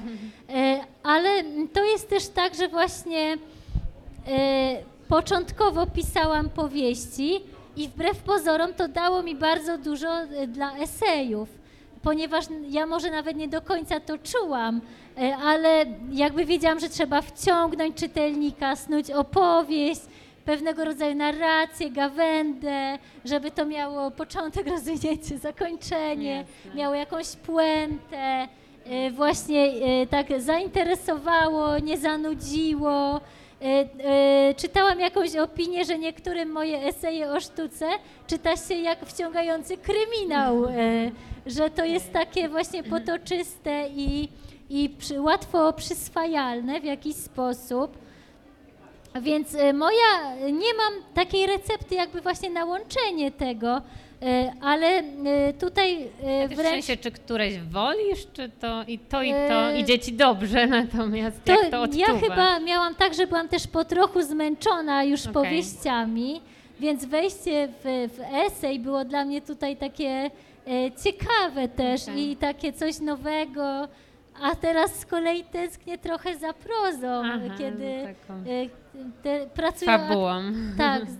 Może właśnie ja nie, nie do końca jestem e, fanką fabuł tak naprawdę. Aha. Bardziej gustuję w budowaniu po prostu scen i Okej. opisów i przechodzeniu między nimi, ale powieść rzeczywiście kojarzy się z taką też powieść, no, tak. to wartka fabuła, a, a nigdy nie, nie byłam e, e, fanką takich To rozumiem, mam podobnie. takich jakby pewnie nigdy bym nie była w stanie napisać na przykład sensacyjnej No, tak, tak. Mhm. e, Zwrotów akcji. Tak, jakieś zwroty akcji, czy takie to jakby stosowanie się do tych wskazówek, że tu musi być punkt kulminacyjny, napięcie opaść, a za Tak, pięć tak. stron musi być nowy punkt kulminacyjny, opada napięcie, pojawia się czarny charakter, za 10 stron pojawia się, więc Jasne, dokucza jasne. pozytywnemu bohaterowi, za 10 stron pozytywny bohater zwycięża, tak, i No jasne, takie te inne recepty. To, to jakby A, no trochę tak. się w tym nie Taka odnajdywałam. podróż bohatera campbellowska. Tak, tak. E, I więc kiedy nie byłam już jakby po trochu zmuszona, że musi być fabuła i, i w ogóle, poczułam się z tym lepiej. Esej dały mi większą swobodę, też łączenia różnych gatunków, bo czasami w esej wplatałam opowiadanie e, na przykład na, na kanwie obrazu i od tego opowiadania wychodziłam do opowieści o samym dziele, Okej. o twórcy, o jego historii. Był to taki świetny łącznik. Albo zdarzało mi się kończyć rozdział takim opowiadaniem, które A, przełamałoby historię tego obrazu. Więc tutaj idealne pole do łączenia. Ale czym się generalnie różni pisanie fabuły od pisania eseju? Właśnie tym, że przy eseju potrzebny jest o wiele większy research, jakby No tak, nie właśnie, wymyślimy właśnie. życiorysu znanego artysty. Nie. Znaczy możemy, proszę Możemy, bardzo. Ciekawe jak to przyjmą ludzie. Wtedy nie E, będzie tej, tego tak. mm, dobrej opinii mm, profesora panu. Raczej nie, raczej się z nią nie spotkamy. E, Więc właśnie trzeba pracować na faktach, od nich wychodzić, o nich pamiętać, a jednocześnie pamiętać, żeby nie zatracić własnego stylu i żeby to nie było, powiem w cudzysłowie, suche, tak? Mhm, Żeby to właśnie. nie była Żeby to nie taka- była praca naukowa. Albo Wikipedia w ogóle jakaś, Tak, tak, żeby nam z tego nie wyszło, że w latach tych i tych to i to, a w Tak. latach tych i tych to i to. Nie, nie może tak być w popularyzatorskim eseju y, o sztuce. Jasne. To czy te jakby nie, nie tym wciągamy tak. czytelnika, tylko czy, czymś też Mhm. y, jakby ja bazuję na życiorysach znanych artystów, więc muszę tutaj po trochu wymyślić jakby coś nowego, nowy punkt zaczepienia, czy nowy sposób opowiadania, serwowania tego, żeby to nie była e, setna opowieść o Picasso, tak? Podobna do tych, w- do wcześniejszych 99. Jasne, jasne. No dużo twojej twórczej inwencji na pewno, żeby coś takiego właśnie opartego na faktach, na no coś takiego encyklopedycznego w tym pewnym sensie ubrać tak, jak ty to robisz w słowa, w kolory i, e, i, i w taką ciekawą, atrakcyjną formę. No cóż, no mogłybyśmy pewnie jeszcze mm, różne wątki łapać. Ja też lubię jakby mm, znajdywać podobieństwa między tym, co słyszę od różnych moich prelegentów, czy też od osób znanych. Jeszcze mi się skojarzyło to, co powiedziałaś wcześniej na temat tej antynomiczności osobowości twórczej, że no tak jak tu powiedziałaś, no nieraz siedzę, prawda, i grzebię w różnych biografiach artystów, no to to jest też ta, ta część pracy odosobniona, tak, indywidualistyczna bardziej, taka w osamotnieniu, a później wychodzisz tak jak dzisiaj i, i mam, masz okazję się pokazać i rozmawiać z grupami osób. To powiedziała Olga Tokarczuk w takim trochę przewrotnej wypowiedzi, że no ona od dawna gdzieś tam em, prosi o psychologa specjalnego, taką ze specjalizacją dla powieściopisarzy, którzy właśnie to przeżywają, że ileś miesięcy są totalnie zamknięci, odcięci w szlafroku i generalnie w swoim świecie. No oczywiście Olgi Tokarczuk jeszcze dotyczy to, że no jak ona wyjdzie, to faktycznie są to tysiące e, odbiorców, no i że ten przeskok jest tak gwałtowny i tak skrajny, że, że, że ten moment, no, tak trochę pół żartem może mówiła, wymagałby jakiegoś rodzaju e, wsparcia psychologicznego. Także ty też e, widzę świetnie między tymi dwoma obszarami. Mm, no, żonglujesz, tak, łączysz je, czyli wracamy do tego początku o łączeniu różnych, tak, łączeniu pisania fikcyjnego z łączeniem tego researchowego, także cieszę się, że też obie, oba te style Tobie odpowiadają. Powiedz, no zdradź nam trochę, czy ten e, cykl będzie kontynuowany, który tak e, wspaniale się spotkał z odbiorem czytelników. Nad czym teraz pracujesz, jeżeli chcesz uchylić rąbka tajemnicy? Tak, aktualnie pracuję nad kolejną książką z serii o sztuce. E, nie wiem, czy ona będzie zakończeniem cyklu, czy jeszcze do mhm. niego wrócę, e, ale e, jakby najbliższa moja książka, która się ukaże, mam nadzieję jesienią, jeżeli wszystko pójdzie zgodnie z planem, późną jesienią okay. i, którą teraz Czekamy. tworzę, to książka z tej serii. Okay.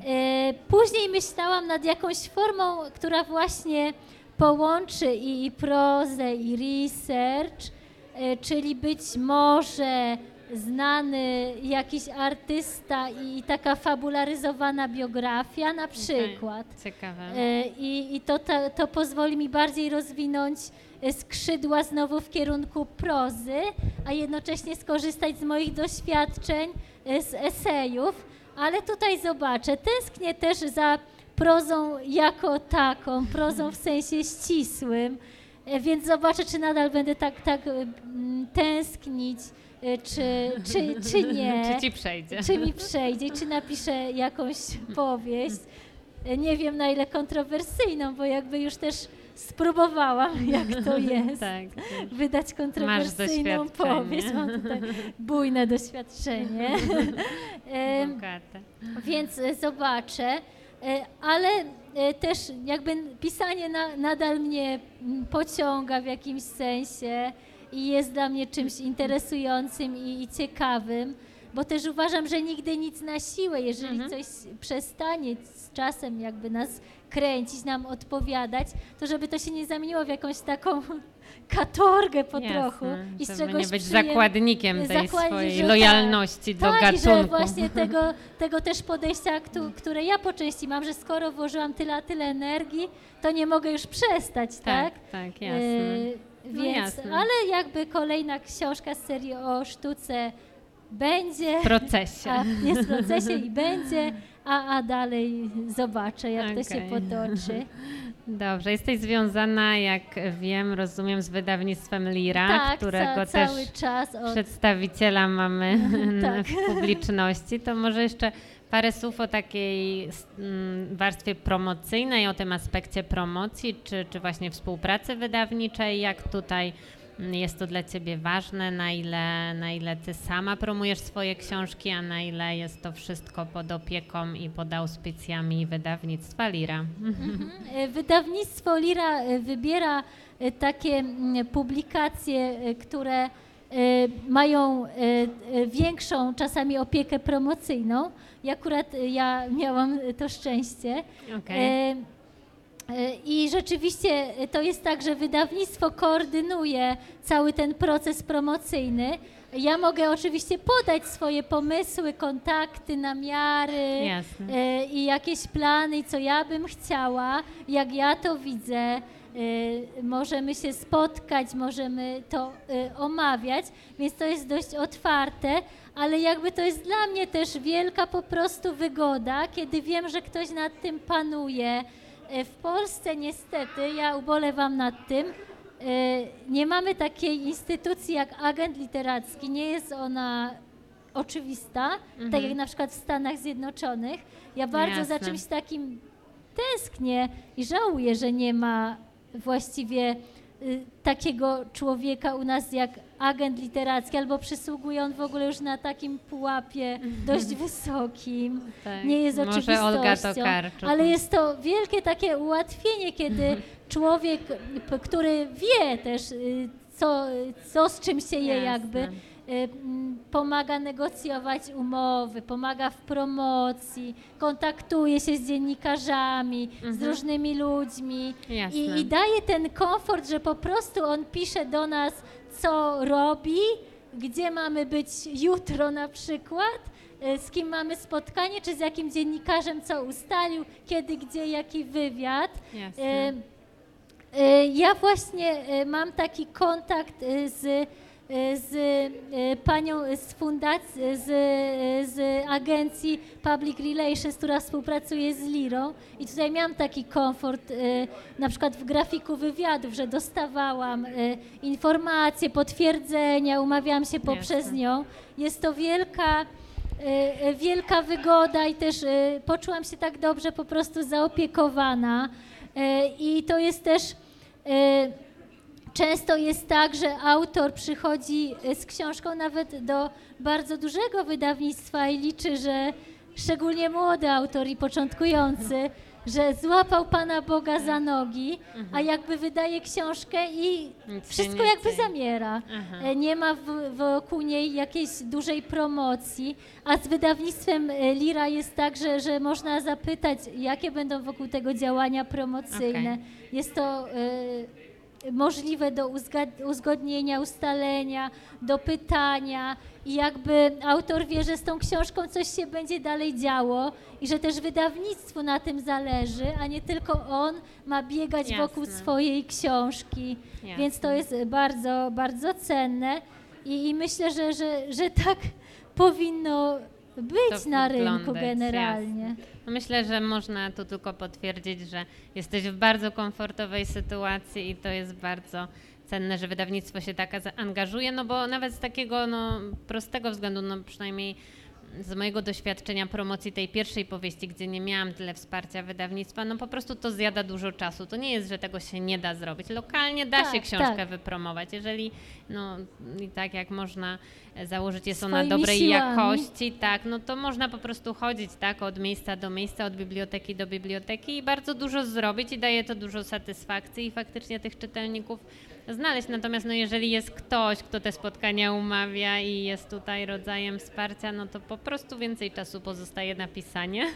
E, tak, też jest tak, że jakby oczywiście swoimi siłami możemy rozkręcić e, też konta internetowe, Jasne. przyciągnąć czytelników ale czy swoimi siłami dotrzemy do prasy, do radia? No tak, tak, tak, e, Przynajmniej nie od razu, no może nie się od razu. Tam... Oni mają jakby zalew takich ludzi, tak, którzy chcą tam jasne, wystąpić. Jasne. Z innej pozycji kiedy... występuje duże wydawnictwo, z innej, prawda, debiutant. Na przykład, więc to jest no. też takie duże wsparcie. Mm, tak, no ja dostałam dużo wsparcia, takiego powiedziałabym od różnych osób, od przedstawicieli różnych ośrodków, instytucji, jak od no, mojego profesora, do, mojego doktoratu, tak, czyli profesora Schmidta, e, od właściciela księgarni Ossolineum Piotra Trybuchowskiego, który od razu wziął wodę księżycową na, e, na wystawę, co zawsze będę wspominać bardzo ciepło, także dużo wsparcia i takiej ciepłej energii do mnie przyszło, natomiast no nie, nie bezpośrednio od właśnie jednej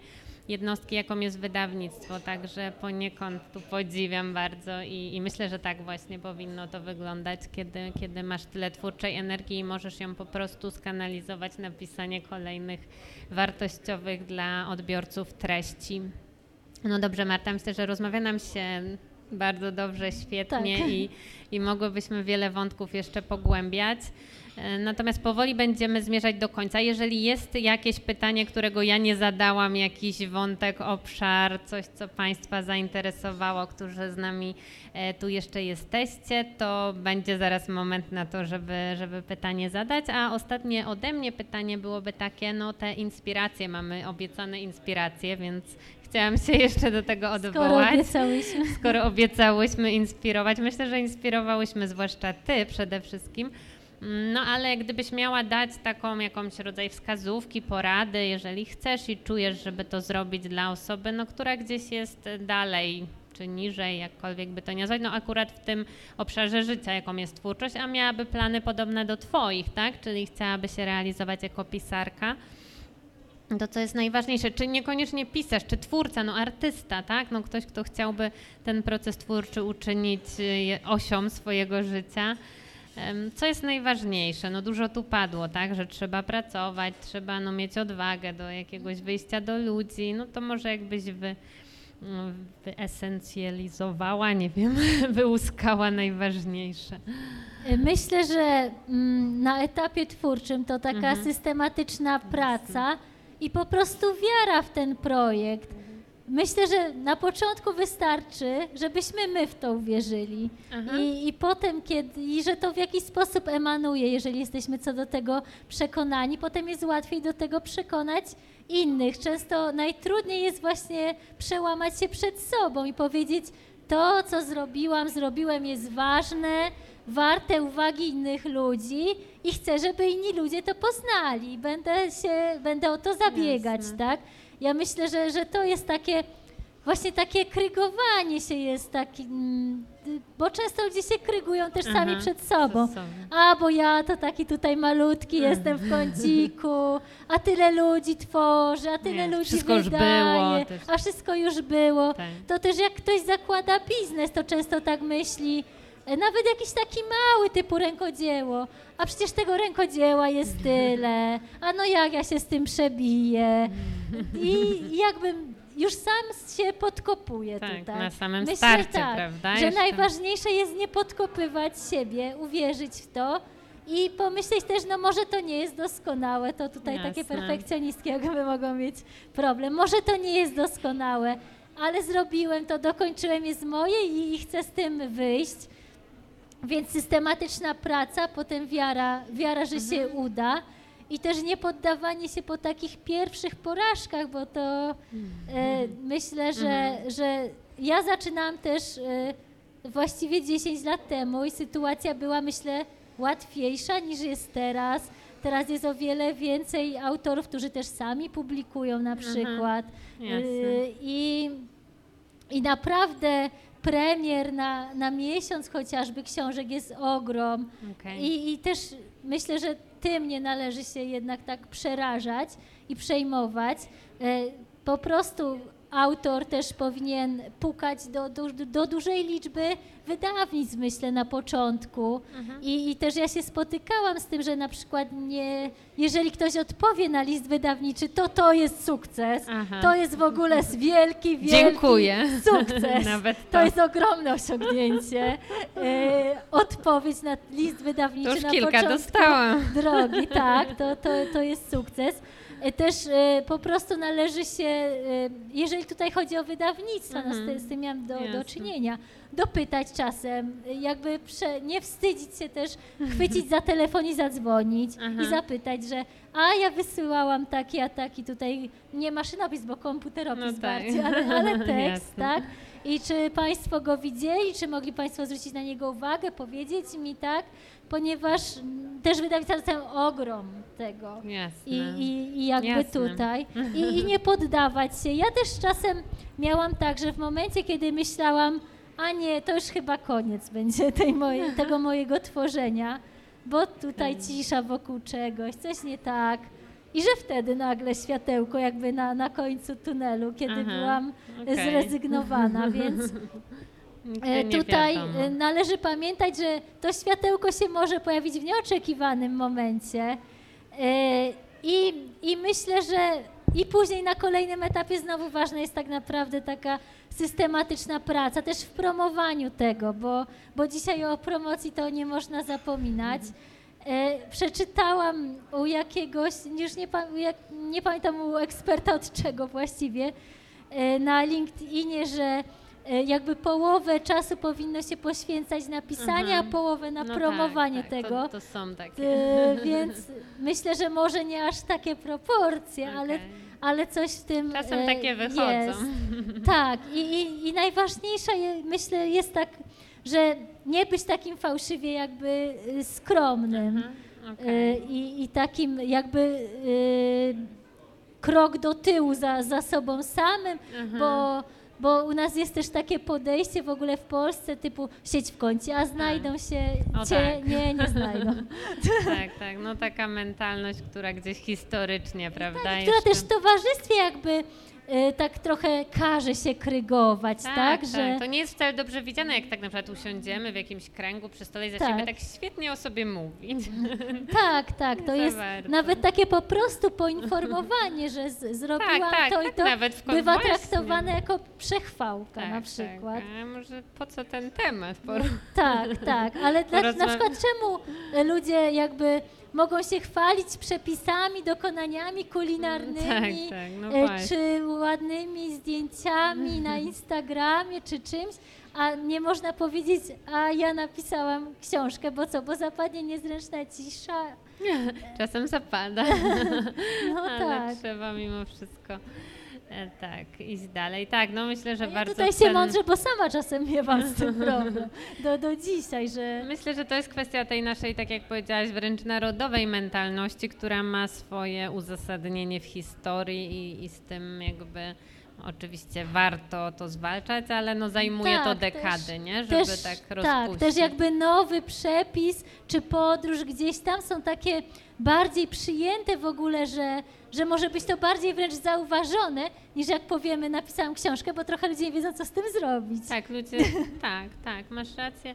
No też jak rozmawiałam ostatnio z Anglikiem, no to też mi gdzieś to oczywiście, no nie jest to może takie odkrycie, ale powiedział, no tak, no ludzie są tutaj no, wyjątkowo skromni, bo on też od iluś lat mieszka i mówi, że no tak nie jest na zachodzie, tak? Ludzie nie są aż tacy jakby samobiczujący się, tak? No powiedzą, już nie mówię o takim skrajnie tym amerykańskim podejściu, że wszystko jest zawsze super, no ale generalnie tak bardziej, no może trzeźwo, no są wady, są zalety, są sukcesy, są porażki, ale jakby my mamy jeszcze taką tą dodatkową skłonność, otoczkę, żeby, żeby powiedzieć na wszelki wypadek, że nie jest za dobrze, bo co, bo się zapeszy, tak, tak? tak, no żeby są nie różne- zapeszyć, że wtedy się nie powiedzie. tak, tak, dokładnie, to nie Yy, zapeszaj, chociażby to, prawda? tak. Powiem coś dobrego, to zapeszam. No więc nawet te kurcze, te kody kulturowe w Yy, postaci tak. różnych przysłów, fra, fraz, tak, tak nas jakby tutaj e, programują. No bardzo cenne tak, że na końcu to zebrałaś i gdzieś wypłynęło i, i jest to myślę wątek też ciekawy, który można by rozwijać. Mam pytanie do Was, czy macie jakieś pytania?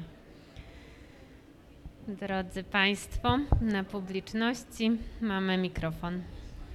Y, Ja mam pytanie, kiedy po raz pierwszy y, powstała taka myśl y, o tym, że mogę coś stworzyć i wydać i dać światu? Nie wiem, czy to może w przedszkolu jeszcze na przykład, bo niektórzy opowiadają takie historie, no bo niektórzy tak to mają od, od dzieciństwa, że wiedzą, że coś dadzą światu.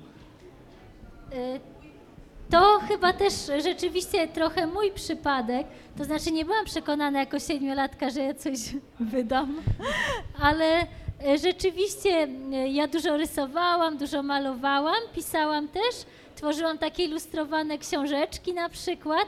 Jakby pokazywałam to światu, który wtedy był wokół mnie, czyli po prostu rodzinie, czy ofiarowywałam, ale czułam, że chcę z tym jakby do, do innych y, ludzi wyjść i, i pokazać taką swoją dopiero co wydaną przez samą siebie książeczkę.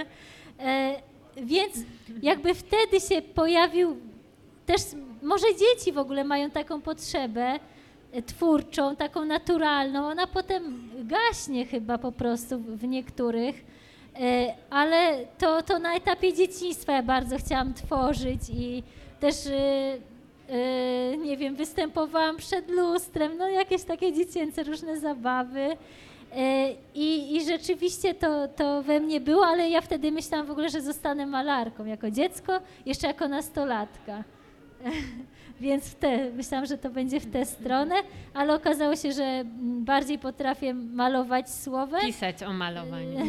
tak, pisać o malowaniu i malować słowem. Nie miałam w ogóle cierpliwości do doskonalenia y, rysunku.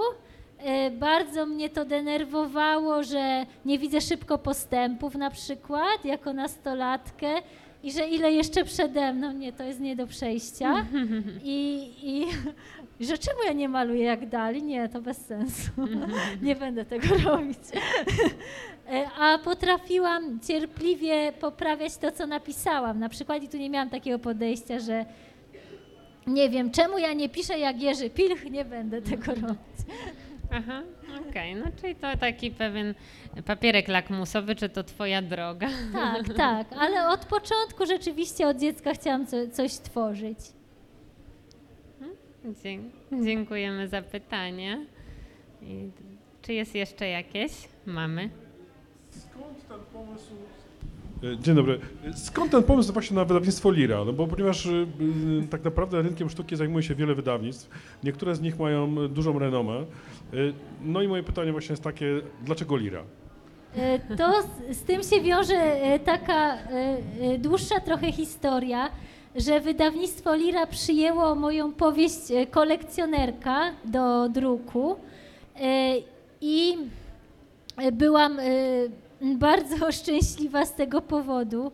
E, I na spotkaniu, i to było dla mnie też takie mm, pokrzepiające, e, ponieważ byłam wtedy, mówiąc dyplomatycznie, w trudnym momencie twórczym i życiowym, a tutaj właśnie światełko w tunelu e, i, i kolekcjonerka zostanie opublikowana.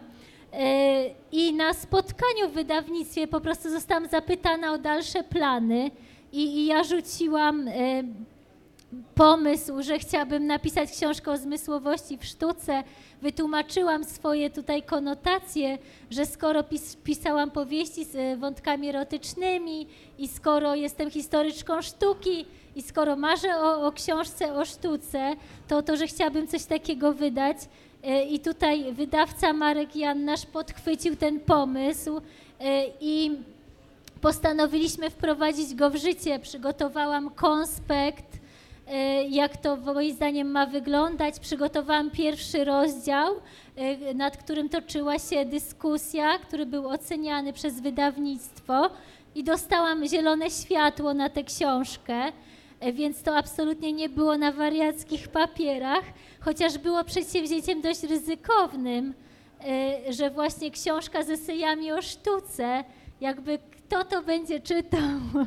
A tutaj się okazało, że, że można przy odpowiednim podejściu też to wypromować, wypuścić na rynek i że to chwyci.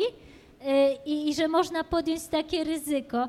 Więc wydawnictwo Lira jakby tutaj było wydawnictwem, które postanowiło zaryzykować po prostu. Ja też wcześniej stykałam się z, z innymi e, oficynami, którym proponowałam moją pracę magisterską o, prowoka- o prowokacyjnych lalkach w plastyce XX i XXI wieku. E, To świętej pamięci profesor Grzegorz Sztabiński, opiekun mojej pracy, zachęcił mnie do tego kroku, więc jakby on tutaj także zachęcił mnie do tego, żebym e, e, opublikowała to w wydawnictwie komercyjnym i w ogóle, żebym próbowała komercyjnie pisać o sztuce. E, Ale ta książka, wysyłałam ją do, do różnych wydawnictw, wtedy jeszcze wydawnictwo Lira akurat nie istniało, bo to był rok 2014, e, ale wydawnictwa owszem ciekawiły się tekstem, uważały, że tekst jest bardzo dobry i jakby warty e, tutaj pochylenia się nad nim i, publik- i publikacji, tylko że liczba ilustracji sprawia, że projekt jest bardzo kosztowny, a także e, liczb, to, że trzeba zdobyć prawa do tych ilustracji, ponieważ w dużej mierze byli to współcześni artyści, bo w plastyce XX i XXI wieku, tutaj zapomniałam dodać. I jakby zetknęłam się trochę już wtedy z takim murem, że aha, no to tak się da wydać książkę o sztuce, tak? Tak, tak można, no świetnie, bez dofinansowania ze strony jakiejś instytucji publicznej ani róż. E, I jakby mm, ja nie, mm, nie, nie zabiegałam o to dofinansowanie, nie czułam się jakby na siłach w takiej papierkowej tu robocie też za bardzo.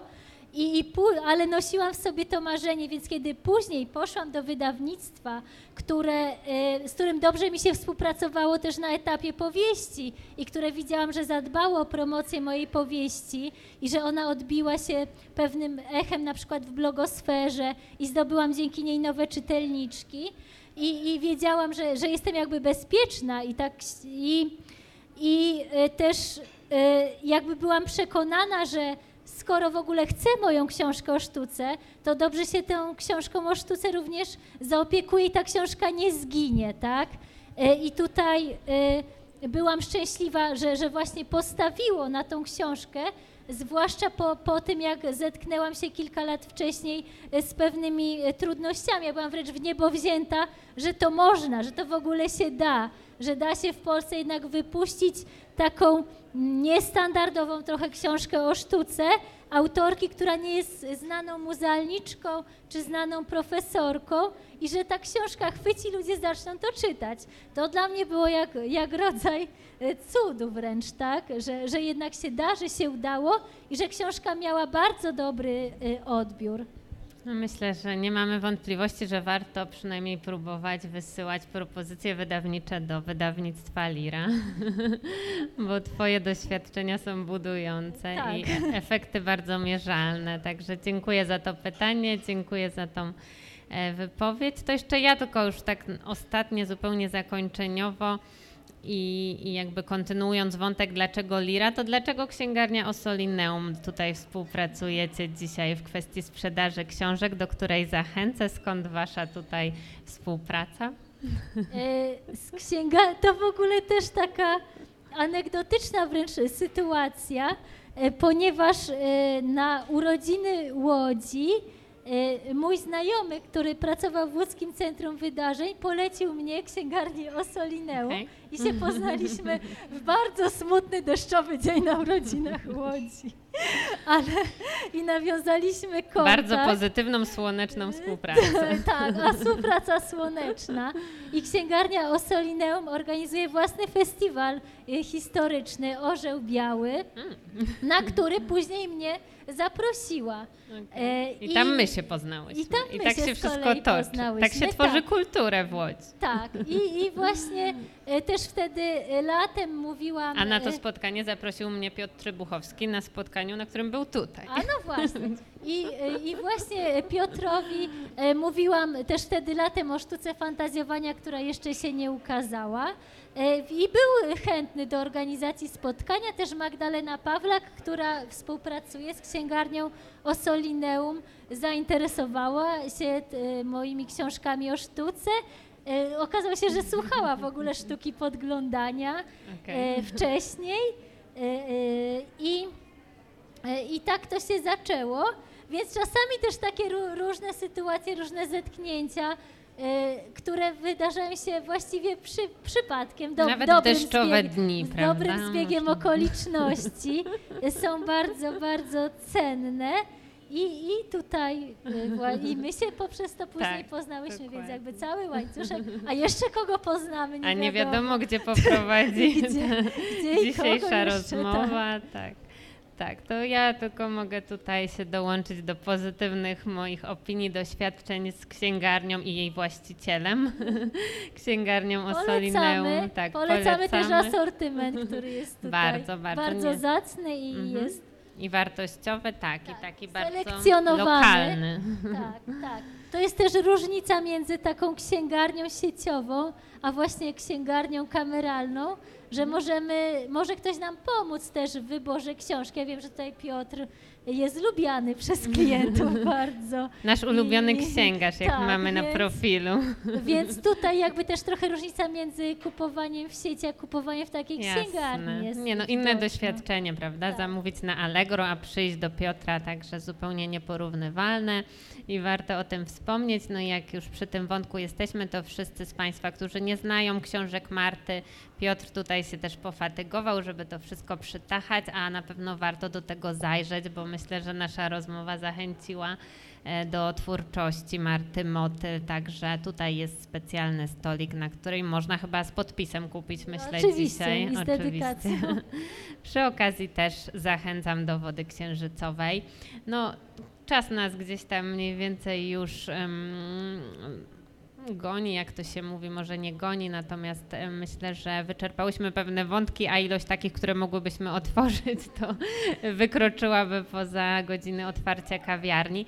Ja Ci bardzo serdecznie dziękuję. Chcę jeszcze tylko, em, zanim tak ostatecznie się pożegnamy, przypomnieć, że z, tego, z tej rozmowy jest nagranie, podcast Obiecana rozmowa przy kawie, który realizuje Marta Pokorska-Jurek. Także jeżeli uznaliście, że było ciekawie i ktoś powinien tego wysłuchać, to będzie nagranie i ono zawsze pojawia się na e, fanpage'u e, mm, Obiecana Cafe, lokalu Obiecana Cafe.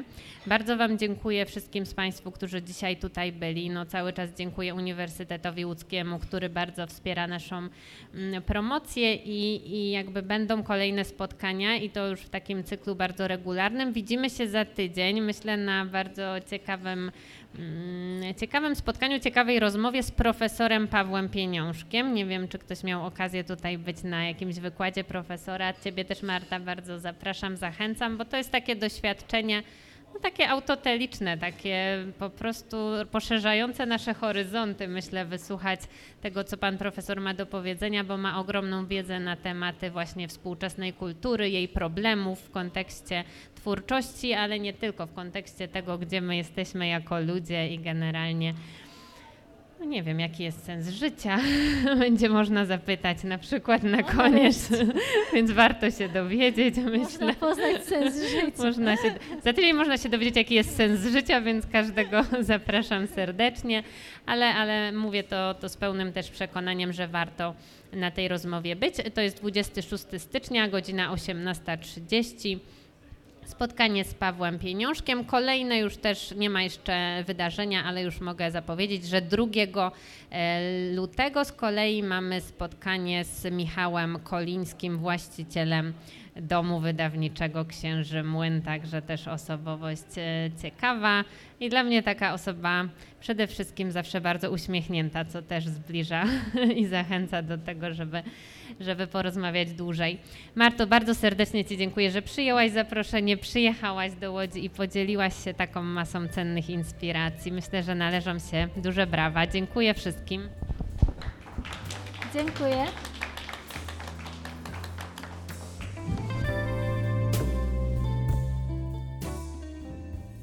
Był to podcast Obiecana rozmowa przy kawie.